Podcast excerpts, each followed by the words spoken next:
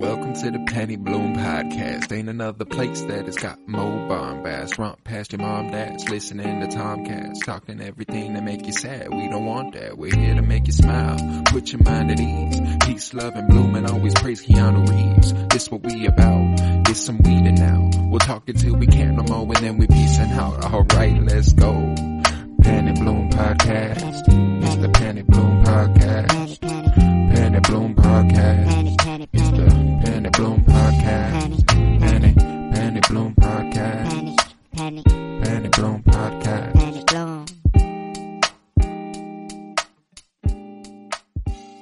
Everybody, and welcome in to the Penny Bloom podcast. Today, we continue our comic book movie journey through film with Avengers Age of Ultron. This movie was released on May 1st, 2015, written by Joss Whedon and directed by Joss Whedon. Just a full Whedon picture here. Uh, guys, suck. I'm Colton Robertson. I'm joined by Joseph George. What's up, homie?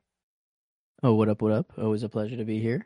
Oh, and it's always a pleasure to have you. And a first timer on the podcast joining us for this movie, I got Peyton Seiz. What's up, bud? Not a whole lot. How you doing? Oh, I'm very good, and I'm glad to have you. Since you are our guest, it is your honor to present us overall. What, how how you feeling about Avengers: Age of Ultron? How long had it been since you watched the movie? And Yeah, how are Man, you I think I watched Age of Ultron last year, and then since then it was before right when it came out. Um, but watching it again today, uh, kind of went back through it and li- watched a little bit smaller of the details. And out of all the Avengers movies, I would say it, it was it wasn't the best out of all of them, in my opinion. That's my opinion, though. no, I, I I tend to agree. I don't think it's the best, um, but I do have a soft spot for it. You know, I did. I, I remember I saw this in 2015 uh, in theaters, and it was uh, it was you know one of those just kind of you know at that point I might be 15, but you know I haven't seen a lot of blockbuster movies come that point with giant visual effects and big like world implicating action Yeah, and so that stuff is kind. is really cool to see on on screen. Uh, Joe, I know you've got a particular soft spot for this movie. How are you Ooh. feeling? Ah, well, I mean, the birth of two of my favorite characters in the MCU in total come from this movie, so it's already got that going for it, and and I have I have liked it um more than I think the average person. Uh, I always remember liking this one more than people normally, and saying like I it got a lot of hate that I don't understand why it did. um, at the time, and and people would always say that like Ultron is not really that good of a villain. That like when he stacks up to the rest of the villains in the MCU, he doesn't really hold up uh, to the to the rest. But and I don't, I don't really see that. I don't know. I, I think like, I mean Thanos is pretty unbeatable. I mean uh, they they built that man up for for years and years and years. But as far as like a single movie villain goes, which is all Ultron is, I, I put him like pretty near the top in my Mm. opinion. But um, no, this I, and I found like a, a newfound respect on on this watch. Like I I don't think it is like really that bad at all. I think like there are some scenes that are actually really strong at like when it comes like for a Marvel movie. Like it actually got me like um not super emotional, but more emotional than the average Marvel movie would. Hmm. Um, No, so- I- I, I tend to agree. You know, when uh, Peyton was talking about you know versus the other Avengers movies, this is Mhm. either two or three for me out of the four that exist. Yes. Um, uh, I think the first one is it's crazy to say because the first one is, is is solid. The first one is comfortably fourth for me. I think Yeah. that that is my as my least favorite Avengers movie. I like it. I Mhm. enjoy it. I have a great time with it. Uh, but you know, it's kind of between this and Endgame for that second and third, and then my favorite's Infinity War. I love Infinity War, so obviously we'll get to those later on. But uh, that was how I felt coming into this, and that is how I feel coming out of it. So like, uh, my feelings haven't changed a whole lot uh, upon watching it. You know, I think that there's uh, uh, I, if anything, I actually had a little bit more of a Thor: The Dark World syndrome going on, not to that level. Um, Mhm. uh, I think it's better than Dark World in pretty much every way. Uh, but I've always kind of held this in my head as being just like massively underrated. Like, wow, how has this flown under the radar? What are y'all watching that I'm I'm not seeing? I kind of saw it a little bit more this time. I thought it was fine, it, and it's fun. It's a great people time. had to pay attention more to the storyline going up to it in order to actually understand everything that was going on in the movie. I think that movie, Age of Ultron, really kind of opened up like just the rest of the. It was kind of giving hints to the rest of the the storyline, and nobody was really getting it. For instance, Oh, Iron Man when he had a vision, when he had that Mhm. vision from uh, the witch, um, he literally saw his fate in the end, in the end of Endgame, hmm Mhm. which is which is kind of crazy. And and you know that that that movie also opened up the plot to Ragnarok. You know that's the reason why Hulk left from the Quin Quinjet, and so Mhm. I think that movie was definitely used very very well into um, the Marvel community as a whole, just springing up a bunch of movies after that. Um, No, one hundred percent, but I really thought the movie was the movie was great. There was some awesome scenes, very very nice, um, little bits of comedy in there that was really really nice. But I think for me, the reason why I said it wasn't the best, in my opinion, was because of Ultron. Villain to me wasn't like big. You know, I, I it wasn't just huge for me, and but I understood how everything was going. I guess. No, I get you. I get you. I uh, yeah, I know. I know, Joe. I know you love Ultron, so this is gonna be it's gonna be a tough Mhm. sell. I'm not as impressed with James Spader as I have been in the past. Ooh. I'm not uh, the voice of Ultron. I actually will agree with you here. I whenever I watch this before, I don't even know when the last time I watched it, but I put in my favorites on our Excel sheet uh, preemptively to see if I agreed with them when I came back. And my preemptive performance was uh, Spader um, as Ultron, and I, I don't think so. I, I don't think he earns the performance. I think I might give him character because I do love him so much. Um, but then it leaves another guy that I have to. I don't know. I'm trying to really give love to to my boys um, on this movie a little bit, Yeah, but Vision and Ultron. uh, Joe is huge on Vision and Ultron. Peyton. yeah, I, I will. I will give you though. Spader, I thought had more of a presence than I remembered. He he does great in his monologues. Like his monologues Yes. are awesome, and I think they're great. But I did, in my head, like think that I remembered much more of a a presence that he had like over the entire movie. Like, but I think when he's not on screen, you're not really thinking about him, and that's why he also kind of falls. I'll grant him this also. Much funnier than I remember.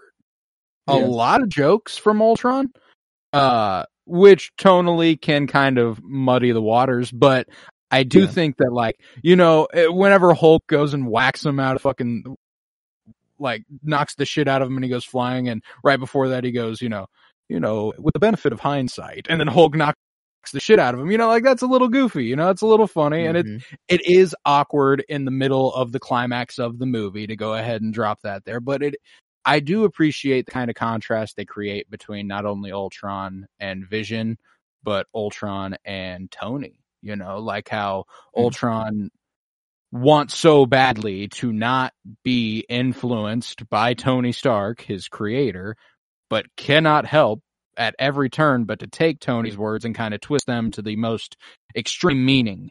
You know, uh, it's it's really it's really cool to see. I and uh, so I. I, t- I I fall I end up kind of agreeing with you both. I I like Ultron. I personally do. I think he is one of my favorite MCU villains. But to grant Peyton's point some credence as well, it was not it was not everything I wanted it to be and more as I as I recalled. You know, I think you've been rubbing off Hmm. on me to an extent in your in your love for Ultron. So I've been I've, I was Yeah. expecting a lot. Um, no, I uh, but that that who did you end up going with for your performance if you didn't go Spader? Man, well, I think that's the one that's kind of up in the air. Um, because I think char- character, I know, I know who I'm going with, kind of, kind of for sure. And I don't want to give him the performance as well. I don't really want to double. I don't think he really earned it. Um, but I think um, the person I noticed the most, I guess that, man, it's tough on this one. Maybe Scarlett Johansson is one thought that I'm having. Um, whenever she she's talking with Bruce, but like, I don't know that that stuff is kind of a little lazy, lazily written, I guess. But what Scarlett Johansson did with it was She was really She really good. Yeah. Um, but I don't know. No, no single performance really stood out like crazy. Um, No, it doesn't actually at all. And I'm gonna credit Joss Whedon with this. There's a there's a sameness, there's a levelness to every single person in this movie, which makes which does make James Spader as Ultron stand out. Um but even he gets infected by that sameness. Like I said with that with with those with the little bit of comedy bits, you know, like they're fine and I think they're funny and I enjoy a lot of it. Uh but that is a really good sign of your director kind of infiltrating every aspect of every performance because they all feel the same like uh in terms of performance there there are obviously distinct characterizations but within those characterizations it's really level peyton who'd you end up going with for your performance here Dude, Scarlett Johansson, hands down. Um, she to me, she just had the most emotion on screen compared to any other Avenger. Mm. Um, other than you know some of the some of the uh, emotions during uh, the visions that they were given, Mm. um, but just kind of, I don't, I don't necessarily like you were saying. They were all just kind of level planed. You know, going back through that whole movie, I was, you know, that, that last question I had was favorite performance, and just I couldn't even pick one until the end of the movie because it was just, just everything was just kind of the same level. And I felt like if I picked somebody, you know, it, it it would be hard to fight for them to be, you know, yeah, they're for sure the Mhm. best pe- person in this movie because it was just kind of all the same. But if I had to absolutely pick one, it'd be Scarlett Johansson. I appreciate that that. choice. That's uh she's always a good one too. I think that she's been in the Avengers, Iron Man 2, Captain America the Winter Soldier, uh and now this I think as far as MCU appearances and I'm pretty sure she's gotten a nod from somebody in every single movie she's been in. So like uh yeah. she she's definitely one of the best performers in the MCU and definitely one of the best performers in this movie. I ended up going with the person who is her scene partner most of the time. I ended up going Mark Ruffalo uh as Bruce Banner. Um I just thought that I, I mentioned a little bit ago that the characterizations are very distinct, but you know, like we said, the performances within them are pretty level. I Hmm. think that what Ruffalo manages to do with Bruce kind of does separate him from the pack to an extent. And it's Mhm. not that he does get to do a serious deep dive of emotion or anything. He gets a little bit, you know, he gets he, he gets a little bit, but he gets to do this uh the whenever he's got the one of my favorite product placements in all of the MCU, I always remember uh, whenever he's he's got the Beats headphones on in the in the Quinjet and he's he's sitting there and he, you know like a, it's it's real em, real emphasis on the B on the headphones. Uh-huh. Uh, but d- what what he's doing during that moment is actually is actually very very well done. You know, it's post this first opening battle, which is epic, by the way. Absolutely love that opening battle. I think it's so cool. Um, but you know, he's like in a cold sweat and he's not feeling good, and he, he like it's fascinating to see what the Hulk does to him. And I think with uh, a different actor, you know, maybe maybe we don't see it to that extent. It's uh, so I, I went Ruffalo. I like Mark Ruffalo a lot, and I think that uh, Alright.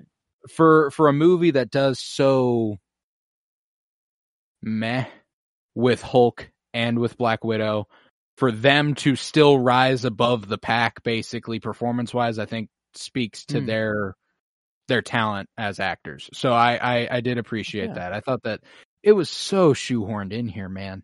So oh, their like relationship. Yeah. it was.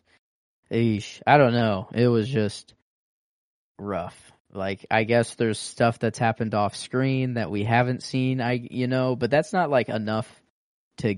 No, and I don't know. there are elements like It was There's like they were trying to show romance, but they're like I wasn't seeing it. Does that make Hmm, sense? No, no, yeah, for sure. Yeah, And, and, they're you know, this is something that I will say is negative about Ruffalo and Johansson is that their chemistry is fucking negative. There is, there's Yeah. like, it is just non-existent. They, they they were it. not vibing. Uh, like even in those like tiny little moments between Johansson and Chris Evans, you you are you're feeling the pal the the palpative tension between them. You know, they mentioned the flirting. Like Chris Evans had more chemistry with Mark Ruffalo. D- D- Robert Downey Jr. had more chemistry with Rob uh, with uh Mark Ruffalo. Mark Ruffalo and Scarlett Johansson had the least chemistry out of any pair in the entire movie, and they're the only couple in the entire movie. Fascinating. right? Not right? necess- well, not necessarily. If I, I almost over Scarlett Johansson, I, al- I almost picked Jeremy Renner because you actually got to see his life a little I- bit. And that's why I was considering him and for him and his wife, their their their connection actually seemed legit and, and way way Mm-hmm. That's way true. better than any other you're relationship in the whole movie. There was another couple, and they actually, and it was actually it- done it very perfect. well. Like, yeah, Uh, like this made Hawkeye actually kind of cool. You know, like I, I don't really ever my give a shit about Hawkeye. I don't know. Like, I'm sorry. Oh, you you like Hawkeye is your favorite? I'm really Yeah, sorry. no, Just for this Um, movie, favorite character for just this Okay, just this like movie that. was just Hawkeye No. because it actually showed his life. In, in, Mhm. in any movie prior, you never even knew what the dude was doing off screen. You never like that. that. is spot fucking on. It is also why I went with Jeremy Renner as Clint Barton for my See? character as well. Um, which Mhm. to those who have been longtime listeners of this podcast will be That's eh. By my decision to go with to go with Hawkeye as my favorite character. I uh I've been a notorious Hawkeye hater. And I mostly because I've I haven't been a big fan of Jeremy Renner and it's bled through into my uh, my perception of Clint Barton. But um I've become a much bigger fan of Hawkeye in comics. I love Hawkeye in comics and this is the closest they ever get to faithfully adapting that character. Uh the Whedonisms, the like the jokiness and the you know whenever he's sitting on the couch and he's like he so whoever be worthy shall wield the power of Thor. Like that is that is what Yeah. Clint Barton is actually like, and he's never like that in any Hmm. other movie. wow. Uh, Right. So that's one of those things that I really, really appreciated about this movie is that Hawkeye felt faithfully adapted for the first time and probably the only time. You know, I think the Hawkeye to show. He, he seemed to stand out, and Mhm. he, He was just, kind a, of just a little bit more than anybody in the in the whole film. You know, they had that uh, right whenever they introduced the witch, she came in and she put everybody in a lucid dream. Besides Hawkeye, because he has Yeah. had it before, true. he knew it; it was coming, Okay. and so that that's that he, that's just why he just rose over all the other characters, in my opinion, over Yeah, the and movie. it's, we're at his safe house. You know, it's his house. Mhm. It's his, house, his family. They never even Um, knew he had two oh, kids, dude, one on the way. There's a couple things with the illusions, you know, that like there is a lot of heavy implication, a lot of, you know, this is something that I think the Star Wars original trilogy and even to an extent the Star Wars prequel trilogy do really well.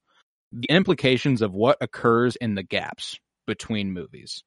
Uh like the mm-hmm. allusions to relationships grown and expanded upon, like something really compelling that happens between A New Hope and Empire Strikes Back is the the bond between our main three grows immensely. Luke, Han, and Leia. They are they've been fighting together, they have been rolling together, and it has resulted in an even tighter bond. Now, something that that movie does is still show you the romance unfold on screen. Mhm. You know, uh, it still lets it. it's Yeah. not like they're there now. That's just what happened between movies. Now the romance is happening. So that, but the other thing that actually kind of worked with the implication is that Hawkeye has become a de facto level-headed leader of the group. The Actually, dad, quite, yeah, I quite liked that. I I loved whenever Mhm. he's sitting in the bedroom and Linda Cardellini, who I fucking love. Shout out to Kyler. I know Yeah, you love. I know you love love. Linda Yeah. Cardellini. Uh, Who does? you know, whenever she's like rubbing his back and she's like, uh, I'm worried about you. And he's like, what? You, you, she says, I look at all those gods and he's like, what? You think they don't need me? And she's like, no, I think they do. And that worries me a lot more. And Mm. like, that's such a powerful moment for, for Clint. Like, I think that he genuinely doesn't get another character like that, that actually hits that way until arguably he's fighting with Black Widow to see who gets to kill themselves, basically, Right. in Endgame. hmm Uh, Yeah. Other than that, the guy's Uh, silent the whole the whole. He does his job. job. He doesn't miss. Yeah, You know, yeah. he's there. but you, my he's big that was my number one Yeah. complaint about the Avengers and his appearance in Thor is Mm. that he's just there's no there's no characterization there. Mid. He's- exactly. he's, he's literally I like that. mid. I, I was going to go Scarlett Johansson for my performance, but uh, now that we do have another nod for her, I think I am comfortable with giving Paul Bettany um, a nod here because I do think it is actually somewhat impressive to actually play a baby adult that is a robot, but not a robot. You know, and then like whenever he is born, whenever he come, you know, he's awake and and like he comes down and looks at Thor, you know, he's like, "Oh damn, you look so fucking cool." Like and then he copies his cape and his arm little gauntlets and and like little things on like on him. It's like like he's like a kid at heart. Like he's just like he literally like I mean he says it at the end of the movie, you know, like I was I was born yesterday. Yeah. Uh, like he, you know, true. But, um, I mean, it's I, I love my boy Vision, and it is who I gave my character nod to as well. Um, Ah, so it was either going to be him. up. Yeah, it's either going to be him or Ultron. Uh, but at the end of the day, I'd rather go Vision than Ultron all day, every day. Uh, Ultron. cool man. Yeah, Uh, and Ult- I mean, there are very few scenes. Like my favorite scene in the movie is him waking up. Mm. I think Yeah. that his waking up, flying to the window, and then the conversation he has with the Avengers thereafter is my favorite Mm. scene of the movie. Mostly because it culminates in one of my favorite, just like one of my favorite moments in the MCU where they're like, "How can we possibly trust this guy?" And he just wields Mjolnir like it's fucking nothing. Like that's that's so Oh. cool. It's such a clean, good way to introduce a character who you immediately know is a good guy. You know, like it's a Mhm. brilliant choice. So I Yeah. loved, uh, and part of that was Paul Bettany's kind of performance of this, like, you I know, the am. dawning, dawning of Like- consciousness, really. You know, I that's cool. I have a lot. I put a lot of lines in here. Um, I think the one I actually will go with is a Vision line. Uh, I kind of wanted to give Vision the clean sweep if I could. Um, this is kind of his movie. Um, and I, I mean, when he does wake up and he says, you know, like I'm, I'm not Ultron. I'm not Jarvis. I am. He just says, I, I am. He is Um, he is awoken. Um, and and I don't know. I just like the moment, um, him finally, you know, waking up. I love that they're all arguing. They're like, "Holy fuck, Tony, for real? You're doing this again? Like we we just went through this. You just made one murder bot. You're about to make an even more powerful one. What the fuck? Everyone's fighting." Quicksilver unplugs all the shit, and then Thor, just for, like from the top turnbuckle, just comes in out of nowhere and just like boom, just like no, we're we're going. Like we Vision has to be born. I Um, had not realized through rewatching these movies how Thor is basically the decision maker. He just decides shit. fuck? Yes, I was gonna ask this. I was gonna ask like it.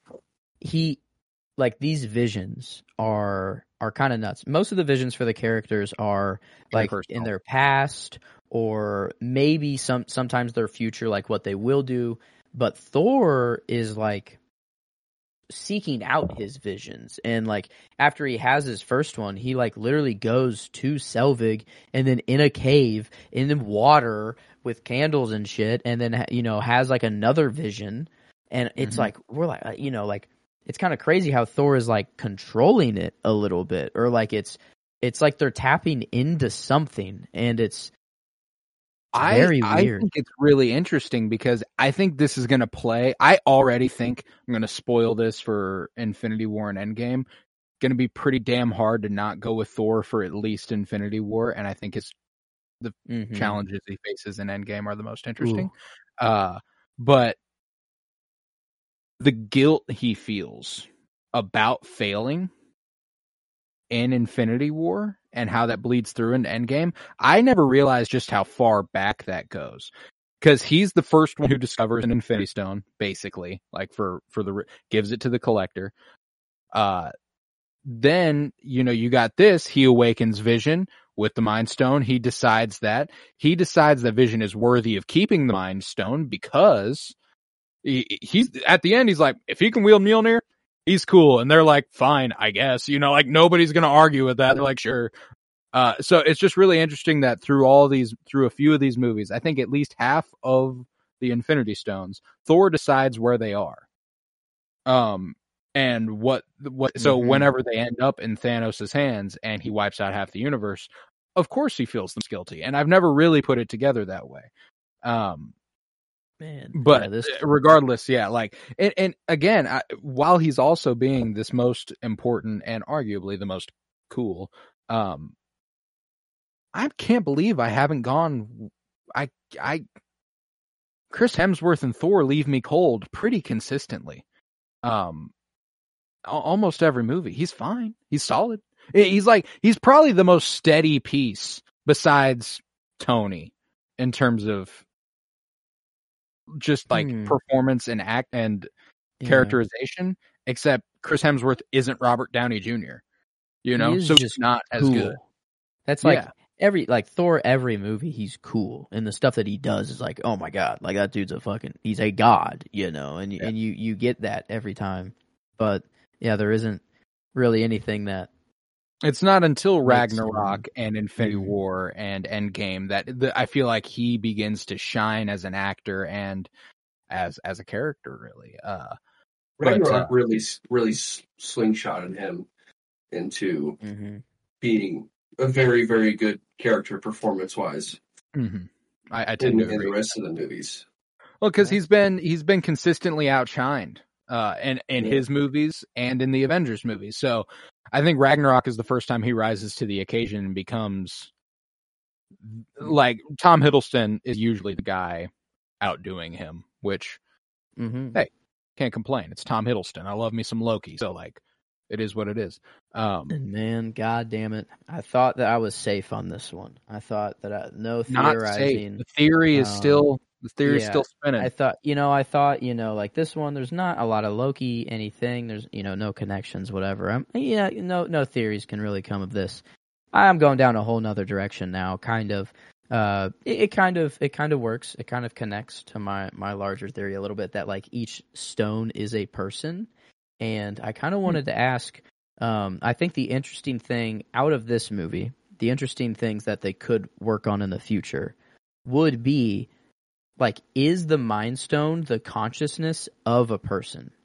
Because like when ultron wakes up he's like i was a dream. I was whatever. And that could be like tony and bruce's pre-programming and like it's just what what he was before he fully woke up. But vision when he wakes up he's like no i am not ultron. I am not vision. I am something else completely you know like is it Not Jarvis, yeah. completely a new life form, you know, like com- born right then and there, or is there like some ancient, Yeah, I don't no, know, you know, like um, like a being, like where I all this think- knowledge comes from, you know? I think if the Mind Stone comes directly from one being, all of the Infinity Stones would come from one being. I think it would be the power That's of fair. one being, the the knowledge of one being, the soul of one being, which honestly doesn't not make sense. You know, like uh, there in- in Marvel comics there are larger,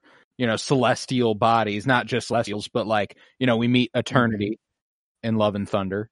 Um, and there are literal embodiments of time and space in Marvel comics. So like it's like that Yeah. is a distinct possibility. I think that uh I think that's a fun idea, you know. I and I think that's part of why the knowledge it possesses is ancient and that it knows so much is that Mhm. like they've existed for all of time and if that originates from a being or just they just came to be, I don't know. It's interesting to think about though. That's a And fun that's part of the theory. because where it where it starts to fall apart is like when I started to think of like who could it be, and I'm like, um, if it is someone, maybe their personality like uh, falls through a little bit into Ultron and into Vision or into you know whoever, but like Ultron really really hates Tony, and that kind of confused me. Like, why would you like?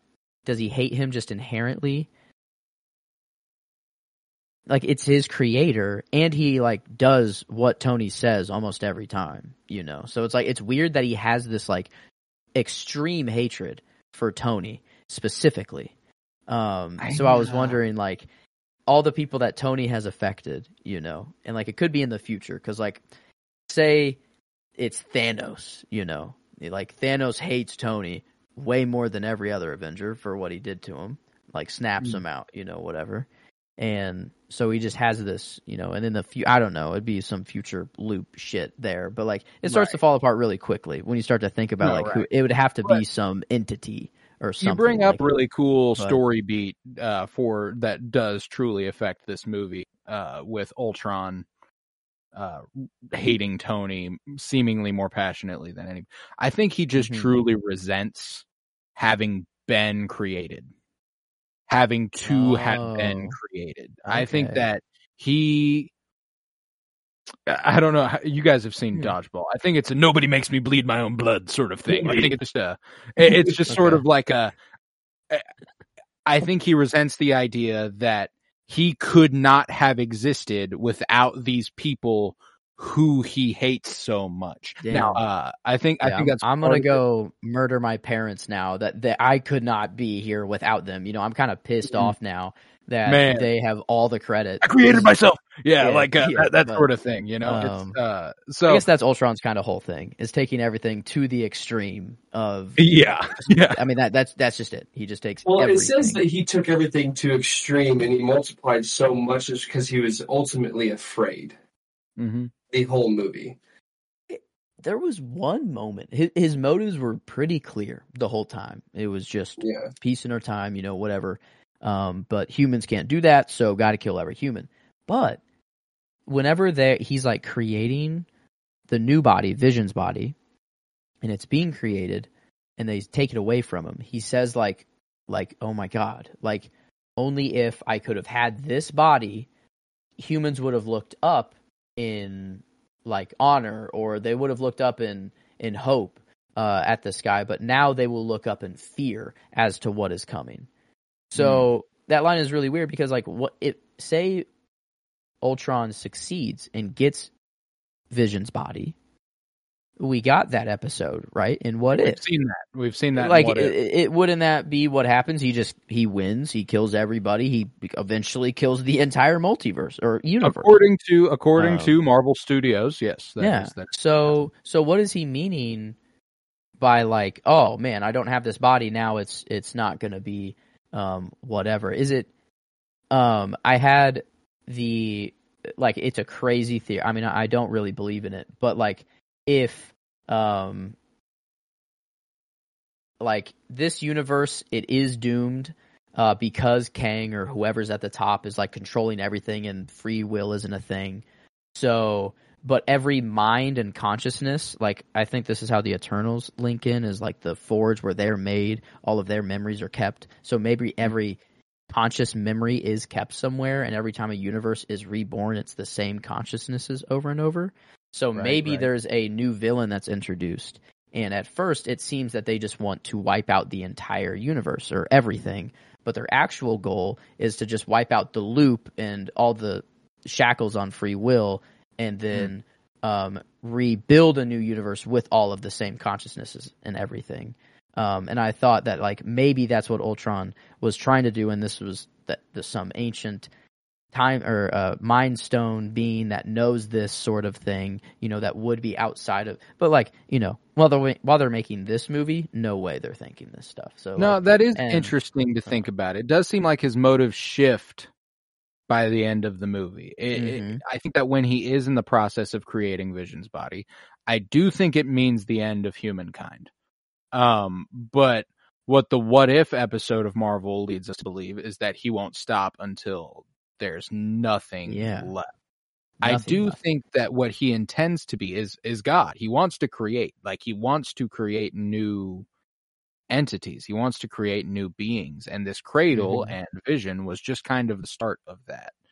You know, Oh. um, Okay, I guess I guess it, it might just be the stone itself. Like he does not have the stone, and with the stone, maybe maybe in what he is saying is the death would have been very swift for humans if like he had the stone. Like maybe it wouldn't have been this super scary, you know, lifting lifting up a whole city and then slamming it back into earth. Maybe he could have just like it could have been a a merciful you know, boom, everyone's everyone's Right. done sort of thing. I don't know how necessarily, but he took out Thanos uh, yeah, with he does. every He other wants stone to kind of restart. He instantaneously. wants to. He wants to get Um, it get it popping from the get go. Mhm. But uh, yeah, no, it's uh, uh, so like I think the the character poses a lot of really interesting ideas, specifically as it relates to AI in our time. You know, like Mm. that's hmm uh, How pretty- quickly it can just fall out of out of control. Like good pressing issue. intentions, yeah, like very good intentions to create it, but yeah, very very quickly it falls out of out of our hands. And I don't know. I think I think that's that's why I I like Ultron so much is because it is such a I mean, very fan. He's made out of vibranium. He can control things. Like it's cra- the stuff he does is crazy, but it is kind of the closest to a real-ish world villain that we can have. Like looking forward to, I guess, like in the future, if that makes sense. But yeah, like we're not gonna um, have an as well. We, we probably won't have like an Asgore, uh, Asgardian god who comes down and tells us to kneel, and we're not gonna I have a not. giant purple titan Um, who comes down and is like, "Well, I'm gonna wipe out half your planet." Uh, but you know, an AI waking up pretty, and yeah, um, pretty realistic there. But yeah, I don't know. I, I I just I love love me some Ultron, love me some Vision, um, and and the um specifically the vision that Thor has, I think is the most important vision out of everyone that anyone has because he sees like every stone. He sees Vision wake up before Vision wakes up. Like he sees Yeah. his eyes um and and all the stones he sees the, the them in the shape of the gauntlet um and everything and and uh but yeah i think i don't know it, it'll be really interesting to see where they go in the future if they do come back on any of this stuff and and and decide to play with it but i think if anything it it the only part of my theory that really works with this is like if each stone is like a person or an entity or Yeah, represents something larger um, than something, and that's the next step that we take. But I get you. I get you. long ways down the Uh, road, that started from your favorite line, correct? I think so. Uh, which is I am um, just from Vision, simply. Oh, there you go. Um, so yes, right. I went down the rabbit hole a little bit. No, that's all right. That's all right. That's what we're here for. We're here to talk. Uh, Peyton, what was your favorite line of the film? You are muted currently. I can't hear you. I had a twofer. Um, so my first one was uh, whoever he shall haveth the power is uh, during the part when he was trying to lift the hammer, which I thought was probably that was. I'm just gonna throw it in there right now. That was my favorite scene in the movie too, as well. Okay. You know, seeing seeing Chris Evans just barely nudge that that the Mhm. hammer. Mhm. Man, I remember being in the theaters when that first came out, and everybody just Like, started oh. screaming. Oh, It was it was it was awesome. But yeah, I would have to say that, and then uh, I was well, I was born yesterday uh, from Vision in the very end. That was just too good not to write down. I felt like Mm. No, yeah, those are both those are both Mhm. so good, and uh, it- it- that's such a great. Both of those are great scenes. You know, like the whole party, everybody hanging out and trying to that's when Ultron is introduced as well. exactly. Oh. So just everything really kind of hits right there.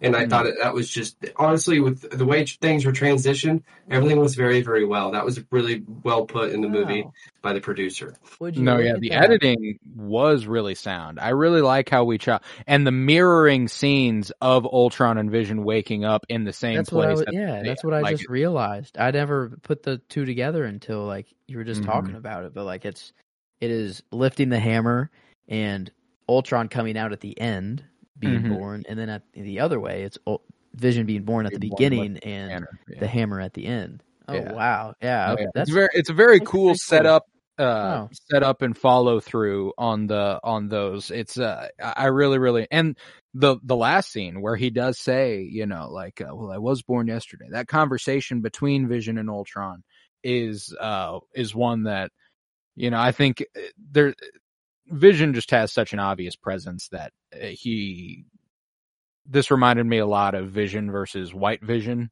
and wandavision uh, Mhm. that that you have you- considered the thought experiment of the ship of Theseus? You know, like that that whole thing uh, reminded me of that a lot, and uh, just the philosophical nature of Vision and the way that he is able to contemplate these things. Uh, mm-hmm. and I, I I love that there's even in those last moments, Ultron has something of a love for Vision, which is Yeah. very interesting. It's like And I a think respect. I Mhm. think more. You know, yeah. I think it was because Jarvis was programmed into Vision uh, at some point, correct? Is Yes, that right? Yeah, and so uh, Tony Stark had said at one point that Jarvis had pretty much infil- infiltrated Ultron at the Mhm. same time as him not even knowing about it, and I think that's why he had that respect for Vision in the end. There's literally a part of him in him also. That makes He's like, sense. oh But I think, but I think the sense of the Mind Stone itself makes Jarvis, um, uh, not Jarvis, sorry, Vision, uh, be such a good guy and be worthy of, of Mhm. picking up Thor's hammer, is because think- the those stones were sent in the universe to keep balance to the universe, and I think that you can't have balance if the guy that has the Vision Stone or uh, has the Mind Stone is just destroying everything. You The know, Mind Stone is a weird one that doesn't really get talked about a lot. I No. feel, you know, like the Space Stone, it's kind of you teleport. You can go from here to there. Power Stone, you can make big booms, or you can make, you know, I, I, like in Reality Stone, you can anything can change. But like the Mind Stone and Reality you can Stone, hard and shoot beams. Yeah, Yeah, I feel like yeah. they're they're the Reality Stone and Mind are the one ones that are kind of vague, where like it's not like the Soul Stone. Who the fuck knows what's going on with that? I I really have no clue. The Mind Stone, at least we have some things like you can like Odin or no, I don't know. Like Odin's beam that comes out of his staff looks an awful lot like the Mind Stone beam, um, but. I guess that's it's like yeah, you can shoot a beam. Well, the Mind Stone beam comes from Loki's scepter, so I don't think it's completely out of the question that maybe Yeah, Odin imbued all his shit with the stone's powers. Like, um, like I, that's why I think like his children are imbued with the stone's power. Like Hmm. Loki is the time stone, uh, Thor is the space. St- I guess the Yeah. space. Yeah, space stone, Bifrost, Mm. um, lightning, um, everything. Um, and but um, the Mind Stone, it, it is very like what does it? Is that what allows him to phase through objects, or is that his vibranium and you know tissue never thought of shit, or I think it's Um, the tissue. In my so opinion, it's so not the Mind Stone doing that? I, I don't know, man. With the fact that when he does it, you do see yellow makes me think that it could be the mind Probably stone, the Mind Stone. but not just because. Of the I think color. that's the source of every single like Oh, power he has. I I, don't think like he'd be able yeah. to fly on his own no. without the uh-uh, Mind Stone. no okay, Um, yeah. I feel like it's like atomic, like manipulate. He can just manipulate Phase, like, matter. he's you know, like any anything he Yeah. can think of, he can just because that's what he did. He looked at Thor and he's like, "Oh, dude, cape, that's badass. Boom, fucking cape Manifested right now." shit. Um, Uh, so yeah, I think it's are- it's just whatever he can think, whatever it like, kind of like a Green Lantern, but not exactly. You know, I not like weapon like. Vision without the mind stone is just a normal It's just a fucking guy. AI. It's Just a a normal AI yeah. guy. It's just a Well, they contemplate that Mhm. question come Infinity War. You know, you take the Yeah. Mind Stone out of Vision, there's still a whole lot of Vision left. You know, he, I, I do think he would not Hmm. be able to do some of the super heroic shit he does in terms of. You put him in a wheelchair and that's it, pretty much. After the mind Yeah. stone's taken off his forehead. Yeah, he's really becomes smart Professor X after that without Um, any without any of the abilities. Yeah, that's sad. Yeah, No, No, but I do, I do think that like, uh, you know, there's still, there's uh, like, like they said, there's still a whole lot of Vision there without, without the Mind Mhm. Stone. Uh, But- and Wanda's connection to the Mind Mhm. Stone, which is really really huge, and you know further dabbled on in WandaVision, but you can you can gather. Uh, well, actually, there is no link yet until WandaVision, but with her and the Mind Stone, right? Maybe No, they the don't only confirm thing is is whenever Vision comes and picks up Wanda and just the way he looks at her. But Yeah, there's that, like a little bit of not a- a whole lot there. there's there's you can surmise that it is the mind stone that gave Wanda her powers because where she was being studied, they Yeah. had Loki's scepter. They didn't have any other Infinity Stone, and therein it kind of had to be that. Um, They don't really go in depth and show how they experimented with with That's the Loki's other scepter. they Yeah, imply I that the experimentation has been happening a long time. So I think that's it's it's kind of a retcon. I talked about this with the Guardians of the Galaxy episode last week, bending continuity but not breaking it. being for that one. Guardians of the Galaxy is my Yeah, this favorite. is like Just Ky- let you know, Kyler sorry. was there. Yeah, we we'll, Oh, we'll, we'll have to see about volume two or something. But um, yeah, no, it, it, it is interesting to think about how Wanda uh and and Vision are connect and that was one of the things coming into it. You know, you you were coming into it looking for Vision and Ultron. I was coming into it looking for Wanda. I love the Scarlet Witch. I got the I Mhm. got the book on display here. Um big fan of Wanda Maximoff. Uh and I love Elizabeth Olsen. So this was this was big. She didn't end up Mhm. getting either of my performance or character. I was close with Yeah. performance. Um but I am going to give her my shot. My favorite shot of the movie is after Pietro dies and she Ooh. drops to her knees screaming and all the all the Boom. bots around her explode and she's like screaming on the ground like super fucking cool. Right? Beautiful visual. Last Um, time we saw that happen, which is in the future after this in WandaVision, she created WandaVision, Mhm. you know? So who's to say that something didn't like happen here? You know? Right, Like the in unleashing of moment. power here a little bit. Like what Wait, what was the thing that co- oh, Vision dying? Well, no. Yeah. What was what was her in the house? Like she got to the house and then broke down and then boom. like what caused her to break down? Yeah. Uh, I mean, it was supposed to be her and Vision's house. So it was sort of Uh, building up It and is then she got to because the of house Vision. and then yeah, boom. and she looks Okay. down at a house at the deed to the Mhm. house, and it says to grow old in.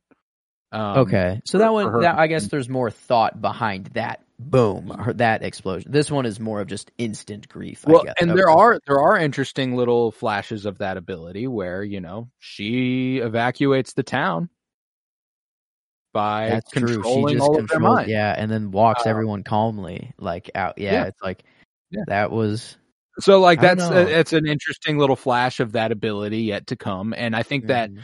I think what you can really dig into with the Scarlet Witch, especially the MCU version of the Scarlet Witch, is that her power is basically it basically compounds upon itself the deeper her emotions get. The more the more grief she suffers, the more powerful she becomes. Or the more powerful she's willing to let herself be.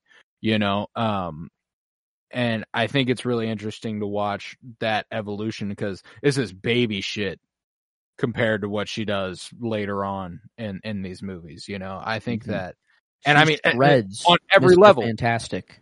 on every level, Wanda's characterization, Elizabeth Olsen's performance of her, uh, the abilities of Wanda, like all that shit is nowhere near the level it eventually is, and it's uh, Mhm. that's one of the more exciting things about this project and watching the way the actors evolve, especially with an actress like Elizabeth Olsen, who is immensely talented. I mean, this was this was 2015. This is almost a decade ago now. Um, Whew. and she's her most recent appearance was in a movie two years ago. So seven years in the MCU and kind of just uh just every Wow. single time stepping it up. I think it's really impressive. And that that leads me to another one of my favorite scenes. And I'm tempted I was tempted to go with it. So Joe, what'd you end up going with your favorite scene? I wanna I wanted to hear it out. I do like the the visions uh, that everyone has. Um, more the second one, whenever she invades the rest of the team, not just Tony. Mhm. Um, but kind of like the aftermath. It's kind of like the sad moment when they're all just in the jet and they're like, "Holy shit, we all we lost." You know, we're not used to losing. Yeah. It was either that or um, the only scene that got me to cry, which is why I was going to give Scarlett Johansson the performance, was whenever they were at Hawkeye's house and it he got like Hulk gets out of the shower, um, and and him and Nat have like a little conversation there, and it's you know he's like I can't have kids, you know, uh, you know whatever, blah blah, and then she breaks down and is like I you know that's my graduation ceremony, I can't do that, and like just her performance in that alone, I was like holy shit, like I like.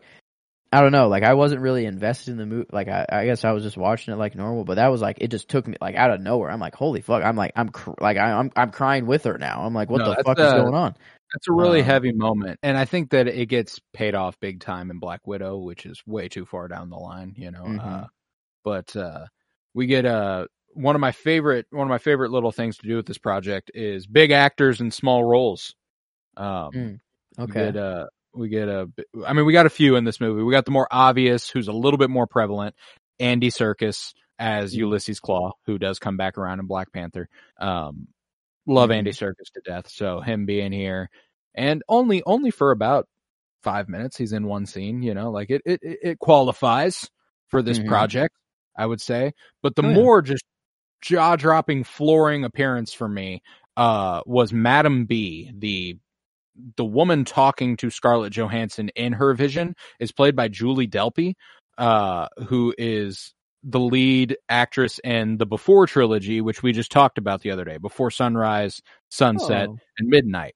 Um, fantastic Wow. actress. Made her made, made her like breakthrough performance in a Jean-Luc Godard film is like one of the greatest directors of all time. Like she's Hmm. uh, like so she's an artist. She is a she is a fucking actress, you know. So whenever she pops up in this itty bitty role to never be seen again in Age of Ultron, I was like, Hmm. I like kind of did a double take where I was like, is that fucking Damn. Julie Delpy? Uh, so maybe like, they did uh, have plans. Maybe maybe they didn't want to wait as long uh, to make the Black Widow movie as they did. Yeah. I, I'd be willing to Um, bet she was supposed to be a part of the Black Widow movie. Now, whether or not, you know, the by the time the Black Widow movie rolls around, I'd be willing to bet Mhm. Julie Delpy went. I'm okay. You know, uh, that that's kind of that's kind of where my money's at. yeah. Pandemic Um, movie too. I guess did they know at the time Yeah, when they, they, were dropped it in filming? 2020. I guess it had filmed in 2019 and 2018 and stuff, but uh regardless, it's just so that was just a bit like I was just kind of like, what the fuck? Hmm. Julie Delpy's in this movie, and so uh that that was that was a nice little moment. Uh, and there's another little pull through that I don't think definitely not a big actor, by no means a big actor, but I'm having trouble remembering. Do you recall in Captain America: The Winter Soldier, whenever the um what's his fuck the Nazi, the Hydra agent who ends up being in Civil War because he got, yeah, this is for dropping a building on me. That whole thing. He fights. Fal- Yep. he puts a gun to the guy's head and is like, "Do this," and he goes, "I can't." Captain's orders.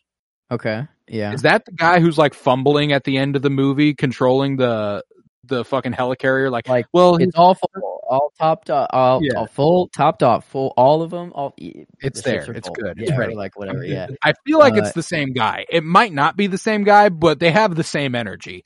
Um, so I just thought that was if it is I the don't same think guy. it's the same actor, but I think they're maybe trying to imply that. I I can't think of their faces right now. I'm trying. I can't think of the face of the dude from um, the Winter Soldier. I can absolutely see the guy um in this here. I'm gonna find out. I'm gonna find out real quick. But in the meantime, Oh my god. yeah. uh, I will go ahead and give another one. Uh, Another one of my favorite scenes in the movie. And frankly, Vision's been getting a lot of love, so I think I'm going to change my scene from Vision waking up. Um, I'm going to go with Hawkeye giving uh, Wanda the pep talk. You know, That's a good one. it's a good scene. I love that That scene. Whenever he's scene. like, "Here's the thing, you can stay here, and that's fine." This is another just like, I like I said, I really like Hawkeye in the comic books, and I feel like they never kind of reach this level with him again. A fantastic Hawkeye scene, and him kind of going, you know, it's okay if you don't want to fight. That's all right. You stay here. I'll send your brother. We'll get it figured out, and that'll be that. That's Yeah. fine. You know. Okay. But if you do want to fight, you fight to fucking kill. I don't have time to babysit you. We got to fucking go, you know? Mhm. And then after that, it's her kind of exiting and fucking Yeah. shit up for a second, saving his ass. door, you're Loved an Avenger. I loved know. that. You step out that door, you're an Avenger, and then he does it. You know, he gets ready. He's like, "All right, fuck, shit, I'm break." He, you know, goes to the door, just like you know, you're like, "Oh, damn, that's pretty badass." Like, look at him, look at him go. Loved that then- shit. Yeah, dude. get him. Thank you for switching your scene. I would gladly uh, take and swoop uh, Vision's birth uh, for Good, mine good. and put it in there um, because yeah, no, I, I like that a whole lot, and it gives me the clean Vision sweep uh, because my shot uh, will come from that scene as well. Whenever he does go in front of the the windows, um, and it's the first reflection, not not the close up one with his eyes, but the he's standing. He puts his hand up, and you can see a faint reflection. It's kind of like a side view of what's going on. I think we're like half outside, half inside, um, but then you can still see his reflection. Um, I just thought I don't know was uh was was very bad. What is Aaron? That, did you Aaron Himmelstein is specialist no Cameron Klein way. in both Captain America: The Winter Soldier and Avengers: Age of Ultron. No, I got it right. way. That was correct. Yep, that's actually crazy. Booyah. Uh, no, I mean, I'm glad he really stood out for me in The Winter Soldier. I remember we even dedicated a little part of the conversation to him. So like, That's that's why he stood out. Uh, but uh, yeah, Same same, guy. guy. Same guy. Catch, man. it. That was a great catch. Thank you. Man, Thank I'm glad that they gave him a pull through. Yeah. That's They did. That's incredible. the The, dude one. stood up. No, yeah, they- dude they who stood up to anymore. a.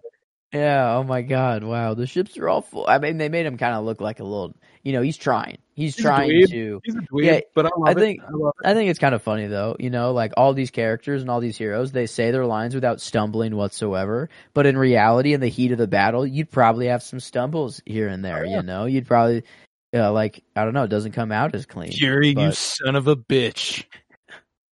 You kiss your mother with that mouth?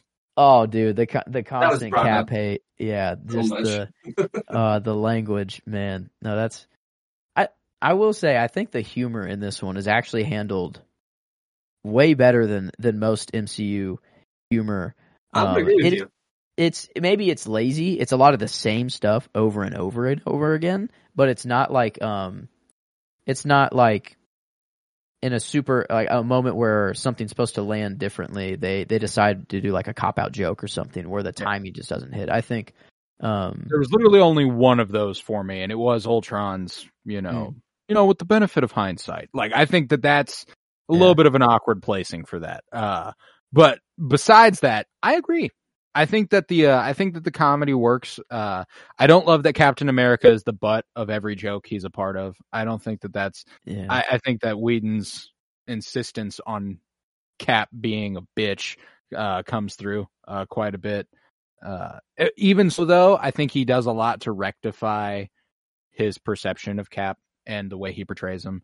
I think that the speeches that Cap gives and the sort of, uh, you know, uh, if you, if you if they hurt you, hurt them back. They Yeah. kill you, walk it off. Uh, All goofy right. as shit, but I dig it. I dig it. Damn. It's fun stuff. Caps Uh, orders. Um, yeah, that and Caps orders that guy. He tried to try to do his part. Um, I guess Sure. he, he was he was doing his part. The line landing wasn't the important part. You know, the getting everyone off of the the city that is now a meteor um, would be the the I'd say the most pressing problem. Pretty scary idea there. Uh, Can I bring something up that's just kind of just eating at me? Yeah. Did the end of the movie, like right when it climaxed and then like they blow up the island, did the end of the movie seem kind of mid for like the ending of an Avengers movie? No, I'm that's with you. the only problem. That's the only reason why I, I placed this movie out of all the Avengers at about you know a three or a four. hmm It's down on the list for me because it's just it, they built it up, and I'm not gonna lie, built up the build up is very very good. It was very good, and then the the climax and and how everything resolved was just kind of like oh okay Mhm. that was cool that's it. And it's a that's all lot of you have to do a lot of work on your part like you have to realize what's happening you have to realize that the big Yeah. ai enemy was defeated and now they're going to have this conversation afterwards which is it's very you know they just blew a city up and then now it's just you know one last little straggler robot that vision's going to take care of have a conversation with and that was you know, kind of cool, but like um the problem that they had had, the meteor falling down, I felt like they Ah. could have maybe done something different to have a better resolution. Someone should have died, situation. i think No, someone yeah, should have had to die other than, to blow other up. Than, uh, Wanda's, uh, Wanda's brother, other than him. true But I Yeah. mean, like we didn't Die even know for- him that much to even like really give a shit. You know what I'm saying? Like, he was just introduced, and he, the dude's already dead. Yeah. And it's just there's no relation to it. There's there's no there's no to me there was no emotions behind him dying. Frankly, Hawkeye should have died. Mm. Yeah. Uh, Yeah. Frankly, that's who should have died in this movie. They build it up the whole fucking time like he's going to be the one who does die. So the you didn't Hmm. see that coming. You know, like it, it works. It's it's a good little twist, and I appreciate it. I think it's a fucking mockery that they fumble Aaron Taylor Johnson as Quicksilver like this. Could have been such a great fucking character. Um. You know, uh, as a it's just the action effects that was just kind of eh. like those those those uh CGI effects whenever he would run. yeah, the just speed didn't- waves or just whatever. doesn't that doesn't show me that he's moving fast. In in my opinion, until they There's actually one where, slow like, it they just down kind of and they actually, like he yeah, like slides in. He like slides into frame, and he like Slides turns his shoulder. like just as slow as anybody else would in that position. And I don't know, Yeah. it just didn't seem Now, as as someone who is you know a speedster and who's ran in front of a train and cleared all the civilians out of the path uh, coming into a train, you know, why wouldn't he just move Hawkeye ten feet to the left? Well, also, Um, they literally show Hawkeye shoot a bullet in front of his face and him watch it. Bullet time. Yeah, he could like Yes, he, he he is- can, He is faster than bullets. they fumbled that that whole scene. They fumbled The it. Thing could've that he- something in my opinion. Gets killed by. Yeah. Um, now I'm not usually one to harp on logic in a superhero film. Doesn't like that's that's not going to get you anywhere. It's a superhero film. the It's that. one death though. But that's the thing is that they quite if you if you contradict yourself as hard as that, hard to ignore. You know, like that's uh it's hard to ignore. Mhm. It's you you very blatantly showed us that he is faster than bullets, and then he is killed by bullets minutes later. I guess uh, they're coming out of a jet, so maybe these bullets are faster than Yeah, a they're gun. fast. They're But even like faster. I don't know. Come on, that's like a spe- the the only death like, and the death wasn't. It was just to save Hawkeye and the kid. It wasn't for the entire um city or you know whatever. It was it was It was that you know. he was over there. His mom, went through the, his mom went to the freaking lifeboat and he didn't. That's his problem. honest, That's his honestly, problem. we could blame it on Leave we him over there. We could blame it on the kid. Little Uh, shit. Yeah, I'd but blame it on the mom. Yeah, that's a horrible mom. honestly to leave your kid. I guess there's a lot of chaos. We were in the around, market. CPS should have been called hours ago for that Yeah, lady. We like, we were in the market. You mean you were over there with him at Yeah, I one think point? when they land, I think maybe they don't have custody over that child anymore. No. If that's known, uh, I don't know. Maybe they lose That's not even custody. Earth anymore. That's in the air. That's that's not even. Uh, that's a separate country. That's Man, true. I think maybe what could have made the end hit a little bit more is if it wasn't a surprise that Ultron was going to lift a city and then kaboom the planet. Like his goal was extinction, and that was clear. Yeah. But it was it was kind of like, uh, yeah, he just turned the city into a or it's it's lifting, and then they realized, oh, it, it then it's set to flip and then speed up and then hit, you know, sort of thing. And I will. Okay, I just remembered some jokes that did not land for me. Uh, some he's right behind me, is in he ass jokes. You know, uh, the Mm-hmm. whenever Rhodey is like War Machine coming at you, and then uh, Vision comes through and suns all of the fucking robots, and then he goes, "Okay, what?" You know, like it's just like. Horny. Welcome to the fucking party, buddy. Yeah, this guy's been flying around. He, he he's a fucking robot. He, he like I don't know, just didn't work for me. It is what it is. I I thought that Mhm. I just thought it was a little goofy. Uh but I will my issue with the ending isn't particularly the stakes. I think the stakes are there. I think they're pretty high. I think that I feel them and I think that they they're doing it's the fact that there are so many moments that feel like the end of the conflict and then the conflict keeps going. Uh when Hulk does whack the shit out of Ultron after he says, you know, uh, with the benefit of hindsight, you know, Mhm. we then see Ultron flying a Quinjet away. Hulk has to go and throw him out. That also happens before the island starts to collapse. That like, it, and the island starts to collapse, and they they blow it up, and you're like, okay, thank God. Then Iron Man has to navigate through it, and it's like, oh, okay, so this is still going. Mhm. You know, like it, I for a movie with so much, like so much of that, I do wish that either the solution was straight up vaporizing the island, does not exist. There's no debris. There's nothing. But that affects Civil War with the Sokovia Accords and the destruction that was done, et cetera, et cetera. I wish that the actual end of this movie would have kind of led us a little bit more into Civil War versus kind of feeling like the conflict of Civil War comes out of nowhere. That's what I was Um, saying. I think I think after this movie, I think I don't know. I feel like the some of the plot in this movie, if it wasn't to make Vision a character and be born at the end of the movie, I think it would have turned into Civil War. Like you know, kind of the beginning of the movie, you know, Tony Stark doing this shit gets everybody pissed off, and then they split into teams. Civil War. I Yeah. think they could have mixed that up, and then they could have put um, uh, instead of Civil War after this movie, they could have put Ultron after Civil Civil War, and then you know once that meteor's all the way up in space, they get like I don't know a little hint of Thanos or something, or something to do a little bit more later in the in the story and in the plot instead is- of just going off of the visions because you really had to know the story. Like because back in the day when I watched this and the visions that I saw from. Uh, uh, from Thor and uh, Tony Stark, I had no clue what they meant. Yeah, No nobody, clue what they nobody meant. did, and that is Exactly. part that that is part of it. You know, they are still trying to do the the big connected, like they are trying to allude to something to come, and I think that they do that in a really interesting and compelling way.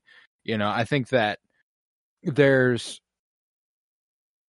it's fascinating to think about that Infinity War is the next Avengers movie.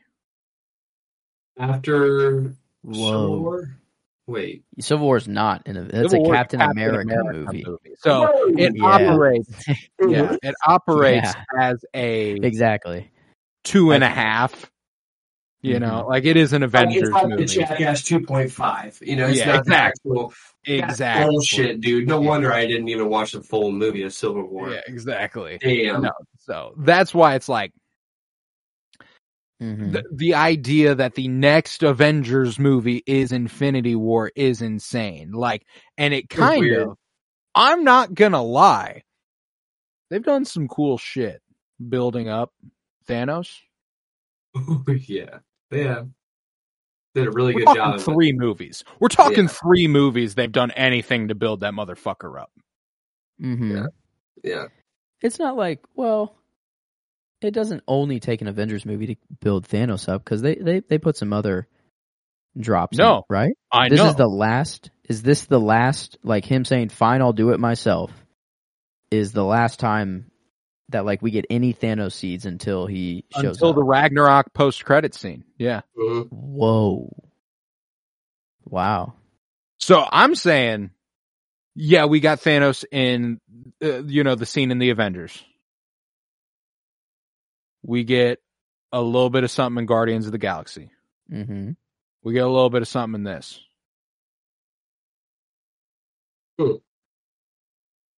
The more interesting thing they've been building up are the Infinity Stones. The Yeah, connectivity what I was in connecting. that is much is much more interesting than the build up of Thanos. They don't do a lot to build up Thanos. We just know I he was kind of thinking. You all you knew was uh, pretty much the cutscene. I don't remember exactly which Avengers one it was. I think I want to call it the first one. Is whenever Loki was talking to Thanos himself, but Yeah. Other than that, you didn't really hear a whole lot about it. But I also have another question. In one of the visions, I believe it was Thor's, it had shown. It didn't show the gauntlet, but it showed like all four, like there was four stones already set up in in the pattern that it goes on the gauntlet. Mhm. What was the one that was missing? Because there's one that goes for the, The thumb, m- correct? Or or the or Yeah. it comes. Uh, there was two that was missing. Then The Correct. Big one that goes in the middle, that's the Mind Stone, I that's believe. okay. So that's So that one was stone. that one was missing. Um, But what other one was missing? Was it? It had to have been the time stone, right? the thumb was missing.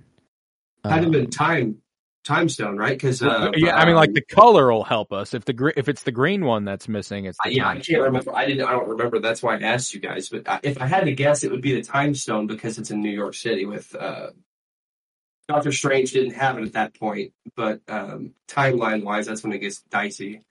But um, I I want to say uh, someone. Uh, okay. The time and- stone is not there. Um, so I was the- right. The space stone, reality stone, power stone, and Soul. maybe that actually is the Mind Stone. Uh, is the Mind Stone not the big one? I Mind think that's the la- he takes out a Vision's head and then boom, it's the fucking huge one, right? That goes in like the circle, the Big big, circle. because it's in the, the middle? last one. Yeah, it's the last one. I've always Yeah. thought it was a little goofy. Um, the the the Mind Stone actually isn't that much bigger than the rest of them. I think there's some sort of warping that happens uh, when For they put it on display for, sure. scaling. Duh. Yeah, like- because like, well, we we see just like the little outline of it on Vision's forehead, but it's actually like really he, he like there. he goes in his head, you know. He like really Yeah. digs it out of there. That's They do true. a whole Um, X-ray and we'll No, Yeah, then but- it's probably the Soul Stone. Yeah, maybe that Um, is the Soul Stone, but it kind of doesn't. I mean, it works Yeah. that way. You know, if Thor Thor has the interaction with Thanos right after he gets the Time Stone, right before he gets the Mind Stone, those would be the last two.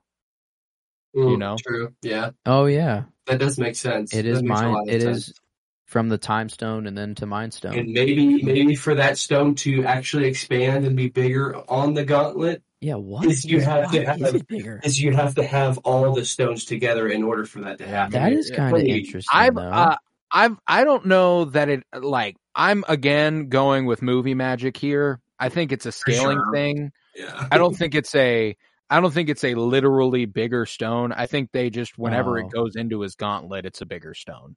It just looks like it because of the decorations around it. Like the outline, like if you just look at the actual gauntlet, like a picture of it, it's like the decorations around the Mind Stone that really makes it look big. But if you Hmm. if you just compare the stones, they all they look the same. Um, they're all they're all pretty much exactly the same. Now, Gotcha. Are there are there any favorites left to give out? But, um, I believe it is just one. You're on shot. mute again. Um, just a shot. Uh, I think- I? Yeah, I said, yeah. Yeah. I think it's Um, just shot. The uh, mhm. favorite shot. What and is that it? is then? it. Um, mine is uh, it's kind of so it's so small compared to every single scene in the movie. But when I saw it, I was just like, God, he's a badass. You know. So whenever uh, Chris Evans, they were splitting wood, and the dude just splits it with his fucking hand. That was Yeah. the most badass shit I've ever seen. Bro, And when just I thought it was so cool. when I was 15 watching this in a movie theater, this made me feel so fucking bad about myself. like I Him was in like, that shirt, dude. Oh my That god! shirt- like Yeah. Jesus holy fucking Christ. I That mean, holy hurting. shit. I went home and I worked out. Yeah. Yeah, that shirt it's- was hurting, bro. I think it was screaming. That thing was. He was Yeah. always nipping too. That He always was was kind of nipping, um, going around. But wow, no, he did look massive. Did you Yeah. say your favorite line, Coro?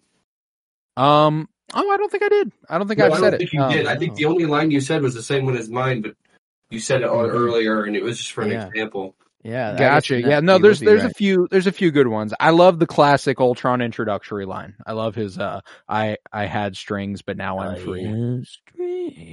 He's so I like oh that's that's why I almost did go with him for I'm performance free. because like No, he's he ominous. does do a good ominous job. as shit. but yeah. Uh freaky freaky motherfucker right there to Mhm. be sure. James Spader's Uh, voice is just very distinct, so that was such Yeah. a good That's the- voice in my that's opinion. the fucking lizard king. Yeah. Okay? I'm Um, the fucking lizard. Yeah, that I mean, what a dude. Just yeah. kind of, I don't know. He always has just a, a weird.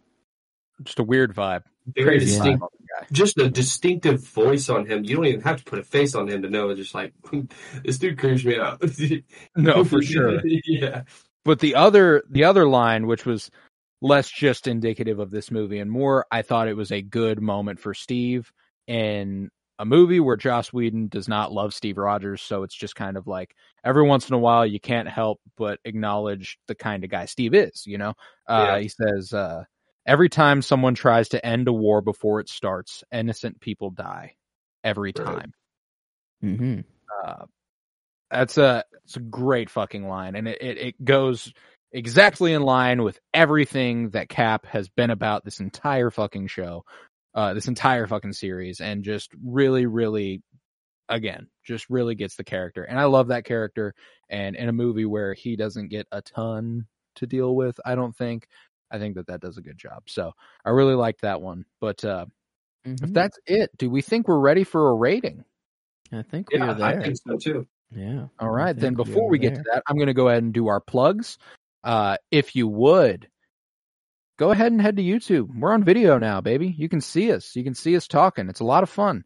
Uh, over on Penny Bloom Podcast over on YouTube, you can subscribe, like, comment, uh, hit us up with any thoughts you might have. We're we're happy to re- to respond either there or if we get the opportunity in a timely fashion on video. That'd be a lot of fun. Uh, and you could probably also find us on video on TikTok at Penny Bloom Pod or at Penny Bloom Podcast. It's uh it's a lot of fun making those TikToks. Uh, I have a lot of uh a lot of fun editing them, and it's uh it's a great time. Head to Twitter, follow at Penny Bloom Pod, follow on Instagram at Penny Bloom Podcast. Uh, head to patreon.com slash pennybloom where you'll find over 50 hours of exclusive content, all sorts of book reviews, comic book reviews, movie reviews, and the like. For $3 a month, you can support the podcast financially, which is huge because it costs me money and I don't make any off of it unless it's over there. Um, yeah, I think that's it. And with that, we can go ahead and get into a rating. So the rating section is pretty simple. Um, we've made it much more simple. Peyton, you're you're new to the pod, so you don't know exactly the history mm. that we've got on us. We've we've worked hard to reach this simple of a point. And even okay. then, it's not that simple. So, we've got an enjoyment rating, which is just a personal how much you're digging the movie, how much you like it, how much it resonates with you, uh, how you feel about it, how it makes you feel. The other one is the critical rating. And the critical rating is how good of a movie it is. We try to, the way we describe it is that the first one is a little bit more subjective, the second one is a little bit more objective. Now, when it comes to critical rating of movies, none of it is objective. We know this. It's art. It is what it is. However, we try to approach it from a little bit less of a biased standpoint for the critical rating. And when we take our critical rating, we think about performances. We think about cinematography. We think about the score. We think about the writing, the editing, etc. All things that make a movie good or bad. Okay. We sum that up into a mm-hmm. number. Mm-hmm. We try our best. So we will begin, per your request, by giving our enjoyment rating first, and then we'll go to you for both your enjoyment and critical. So okay. this will probably be a little bit of a thing, if I had to guess, Peyton. Uh, because I like the movie. I like the movie. As far as my understanding of it, you love the movie. Joe. I thought I was going to. You know, that's the thing is that I wanted to come out the other side and be like, this is my favorite Avengers movie that there is. There's no question about it. But there's some questions that I have uh, about it. I mean, there uh, there's no beating Infinity War and Endgame. It's kind of like unfair. Uh, like when you compare the rest of them. Um, I, I still love this movie. Like for, I, I love it just for um, Ultron and, and Vision. Uh, but uh, the the team kind of lacks um, as far as like Avengers movies go. It's not not quite the team you want. When Hawkeye is by far the most interesting character on the team. no offense to Hawkeye, but something's yeah gone wrong somewhere something, down the something, line. Something's there's a disconnect. Uh, yeah. So that's uh, I don't you know uh, on my my Letterboxd on the on our oh, yeah where did it rank all of them. What was this movie number uh, fifty? This is I have fifty eight on the list. Fifty eighth movie um, in this project. Um, mm-hmm. And the first Avengers movie, I have at 17. Um, I put this one, I still have it above it, but barely. Uh, I put it at 15 mm. um, for me. Um, so I don't know. I, I maybe my expectations were just very, very high for this, and then I watched it, and it, and it wasn't the movie I thought that it was. But I still, I, I don't want to say that I had a bad time. I mean, it's still 15 out of 58. It's pretty high up there. It's, almost there. top 10. And that's um, uh that's but, not far off from where I have it. I have it at 16. I have it at 16 out of 58. And mm-hmm. that's uh that's a few spots above the Avengers. The first Avengers movie for me is actually at 25. So it's almost 10 okay. full spots above it. Uh the closest one is the first Thor movie and the first Thor is at uh 20. So it's just a few spots below it. Uh so it it it ranks pretty nicely among the MCU. You know, I've got Guardians above it. I've got hmm both of the first Captain America movies, Iron Mhm. Man 3, hmm um, and then this. So it's top five MCU right now. Um, Yeah.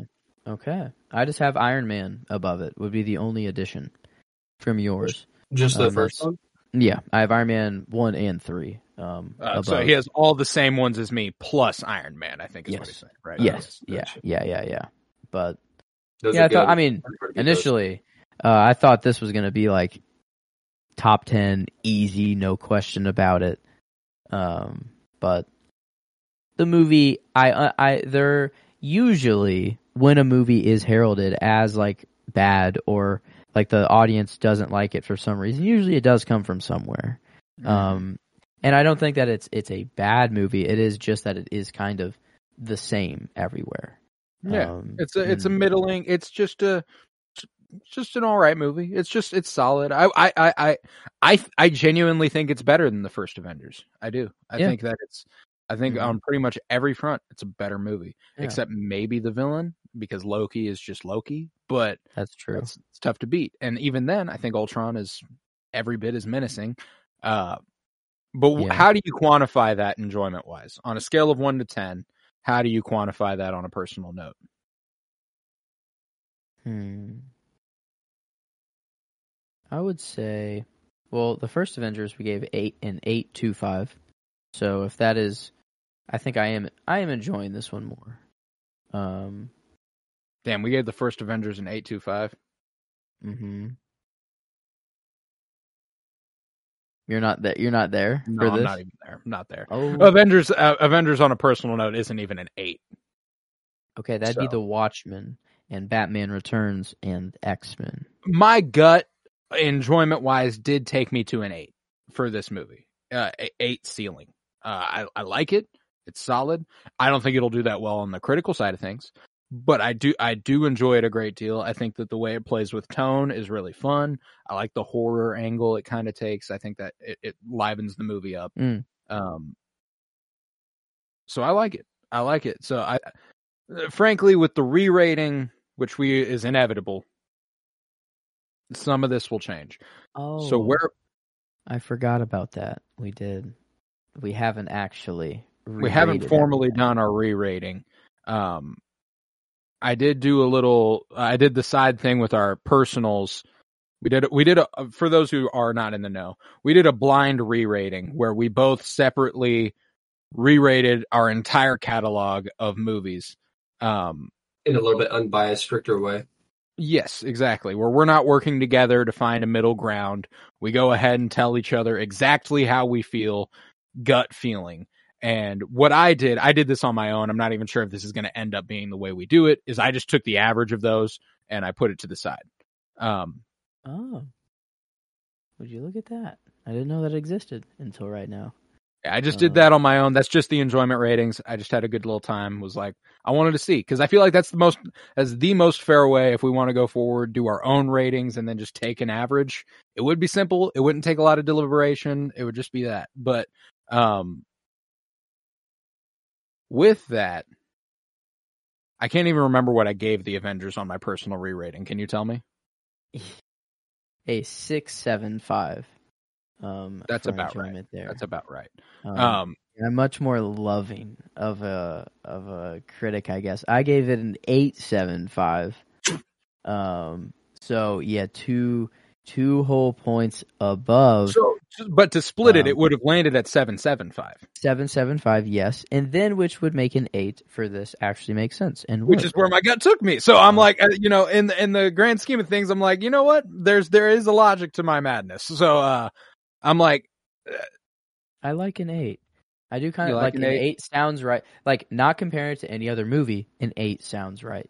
And then Yeah. whenever we do compare it to the previous Avengers, if we were to change and go with the seven seven five, I would just give it that extra little bump. So I, I think those and that's two, the thing is that w- that's why our system right now it has holes, you know, because if if we were going off Avengers being an eight two five, I'd make this an eight five, which doesn't feel right to me. That feels high. Um, feels extremely high. So yeah, I'm cool with an eight. I'm cool with an eight. If you are cool with an eight, Yeah. I'm cool with an eight. all right. All right.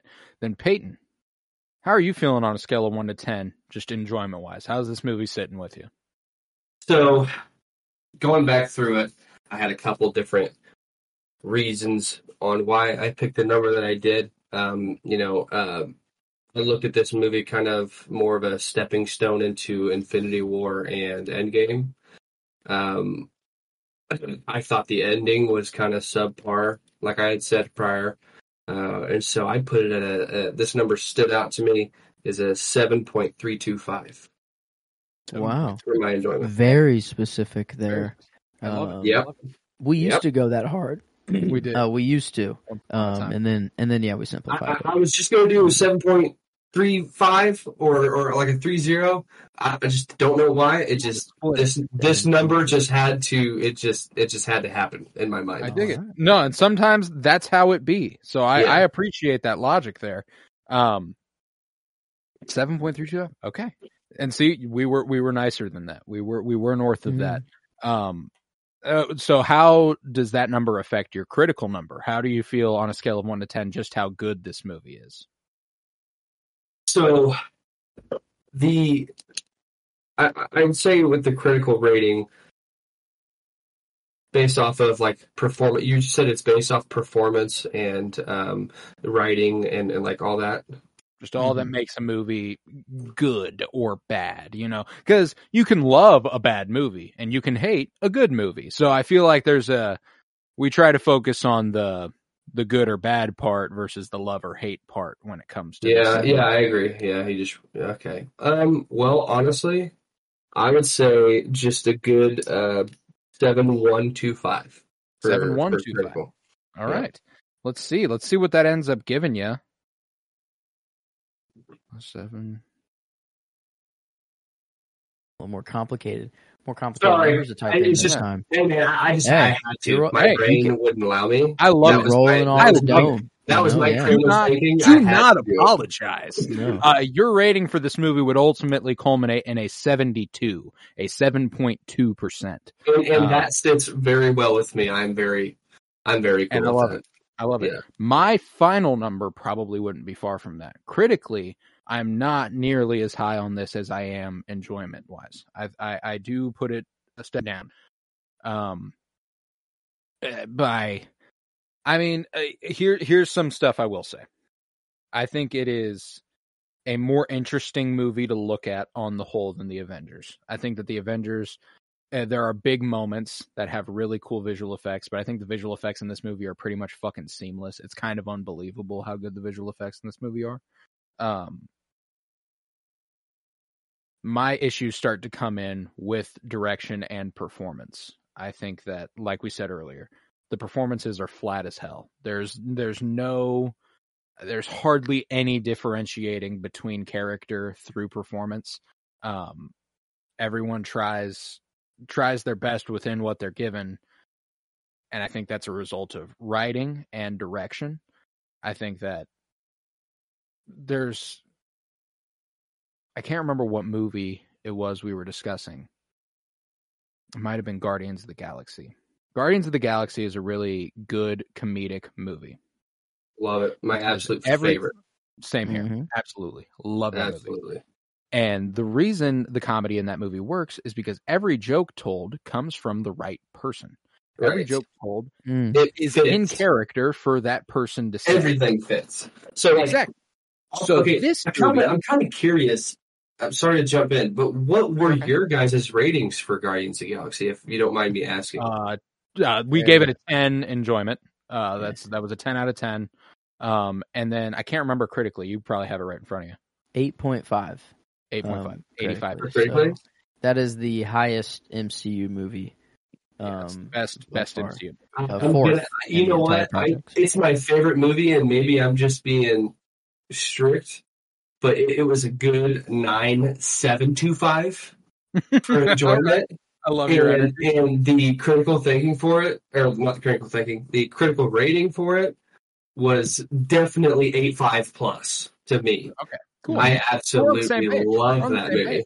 I love, no, I'm the there. movie. I'm there, man. But it, it, to go back to what I was saying, the the reason some of the comedy works and and it this this applies to other other movies in the MCU the Guardians of the Galaxy is just a really good example of it um the movies all sound like they're coming from the the, the jokes sound like they're all coming from the same joke writer Hmm. Right. you know they all could say that. sound like someone's perspective getting funneled through multiple characters I totally agree with that. That that is that is a very good point. And that does end up affecting it negatively for me Right. I think that, and like, I'm not one to be like comedy. Oh, we need to take this serious. We absolutely do not. You know, that's why I enjoy the movie. That's why it's an eight. That's why I think it is fun because the jokes are funny most of the time. I just do think that it ends up affecting it negatively in the long run. Yeah. Um, whenever we have guardians like as an example already and you see what just great i mean like almost perfect character work can do we have never met any of these characters before in the mcu and you love almost every single one of them by the end of the movie They all And- it, it all seem they all seem to have like a different sense of humor, and you can Mhm. tell They all- because of personalities there's a, Yes. a deep like deep deep um, uniqueness. yeah Yes. everyone has their own stuff and I don't see any of that in Ultron. Yeah, this movie we have characters that Like we Rose said. only that are huge, like hugely known characters that we do know their pasts. We know we all of that is known already. Um and so like eh, Guardians is almost more impressive in the sense that it had to get you to know those characters and maybe that lends you to just build more personality moments into the writing. You know, you need to know, get to know the characters in the first To place, build- but To build on that, like getting introduced to characters and coming to know them and love them by the end of the movie. oh, you don't love Wanda by the end of this movie. You know, she's Mhm. cool. You know, but you don't love her. You don't feel much when Pietro dies. You know, Vision might be the only one that you think. And again, I also wouldn't describe that as like, uh, and you know, that's a little bit of a hack. He gets introduced in like the beginning of the third act, and it's just kind of the end of the movie. So it's a little bit, a little different there.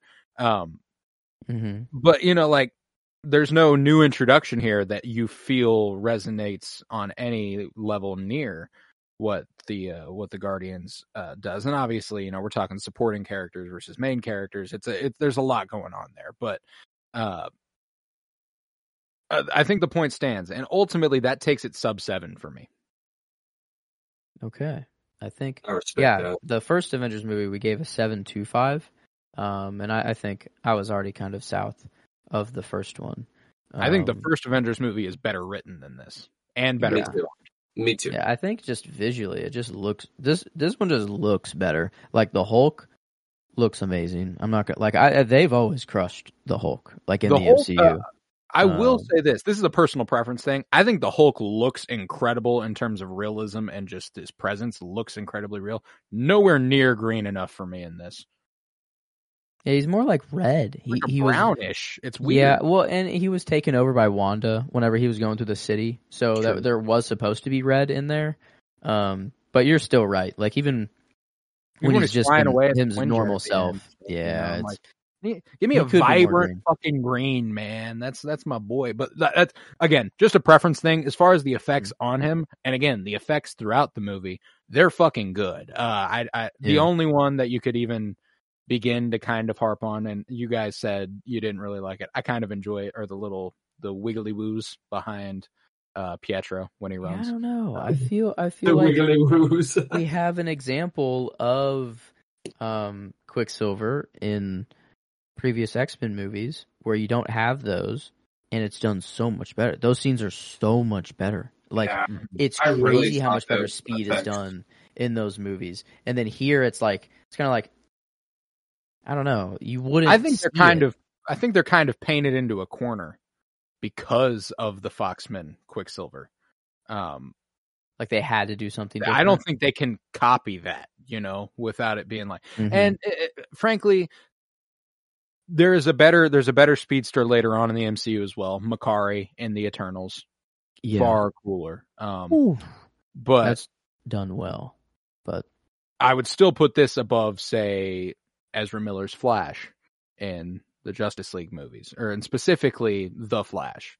terrible. Looks awful. Yeah, I mean, I don't know what's going on there, man. Yeah, Yeah. I just but so, look good. so that's to say, like ultimately, I think there's worse. I do think there's better, but that is the place of visual effects wise where I could see you making an argument for like, uh, well, there's this one Mm-hmm. thing, you know. Um, okay.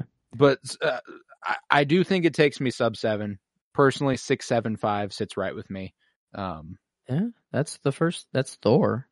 Um, Thor one, Spider Man three, and Batman Returns are all at a a six seven five.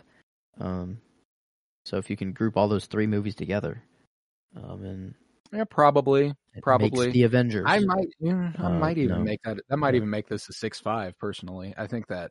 Um, That's still the Amazing Spider Man two. That actually, I kind of like that. Where it's like the Amazing Spider Man two. It's like surprisingly visually stunning. gorgeous. Uh, Very little else. the performances are actually pretty good. Yeah, uh, yeah. for for what characters are given. I think that's actually a pretty comparable movie here. Yeah, hold Um, on. Uh, we about to reach the conclusion that the Amazing Spider-Man Two might be a better movie. I'm like, uh, it's uh, don't it's- so. It's a great looking movie.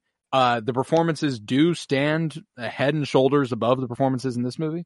Uh, I do think the that movie's overstuffed, which is a much harder thing to overcome than what this movie has. Mm. Like this movie just doesn't. Uh, it, it it's it's very level, but I would say it's it's operating at a decently high level. You know, it's not Mhm. like it's it's not like it's oh this is shit the whole fucking time. No, it's solid the whole time. Um, the Amazing Spider-Man two has this up and down thing that I uh, that gives you this Mhm. unsteady, not sure how you feel about it thing. I say, say- I, I like even footing. I like even footing. Yeah, I do because putting it on the same level as Thor is I don't know. I don't know if I could. Um, I think Thor's going for something much more interesting than this movie. yeah, I like the top because six two five. That's the Donner cut. I think this is better made than the Donner cut. It's north of that. Um, So, but I I like a six five. I like I like I think that's a comparable movie there. All right. Uh, And what's that bring our total to? It would be a seven flat. Seven flat. Mm-hmm. Um, Seven just- out of ten. And you know what? I ain't gonna lie to you. On Letterboxd, I had this bad boy at a three point five out of five. So That's a seven out of ten. that's a seven out of ten, baby. Would Uh, you look at that? Would you look at that? Would you look at that? On our list, a seven out of ten would be 29th um, Interesting. out out of everything. It is right below Spider-Man three. Um, that's a seven oh eight, so barely barely below. But it is below Spider-Man three, Batman Returns, The Amazing Spider-Man two, The Wolverine, Thor, all those. But above The Incredible Hulk, Superman: The Donner Cut, Thor: The Dark World, Batman Forever are the ones kind of right tracks. below it. Tracks. So I think it's Um, it's it's good. It's That's a in- good Twenty nine spot. ends up like smack dab in the middle, right? That's Yeah, 29 out of 58. 58. it's mid, like I had said. Exactly, it is straight up Okay. mid right now. It's Uh, literally mid. But yeah, with that, we will conclude this episode of the Penny Bloom podcast, and I will thank you all once again for listening. Um, if you would come on back this Friday for Ant Man. Uh, this is our first edition with Paul Rudd. I'm so very excited. I enjoy that movie a great deal, and I, I cannot wait. Uh, I was Colton Robertson. I was joined by Joseph George. Thank you very much, homie. Oh, thank you for having me. It's always a pleasure to be here. Oh, and it's always a pleasure to have you. And thank you, Peyton Seiz, for joining us for the very first time, and hopefully not the last. No, sir. Thank you, man. Appreciate it. Hey, no problem. And uh remember, peace, love, and bloom. And you didn't see that coming?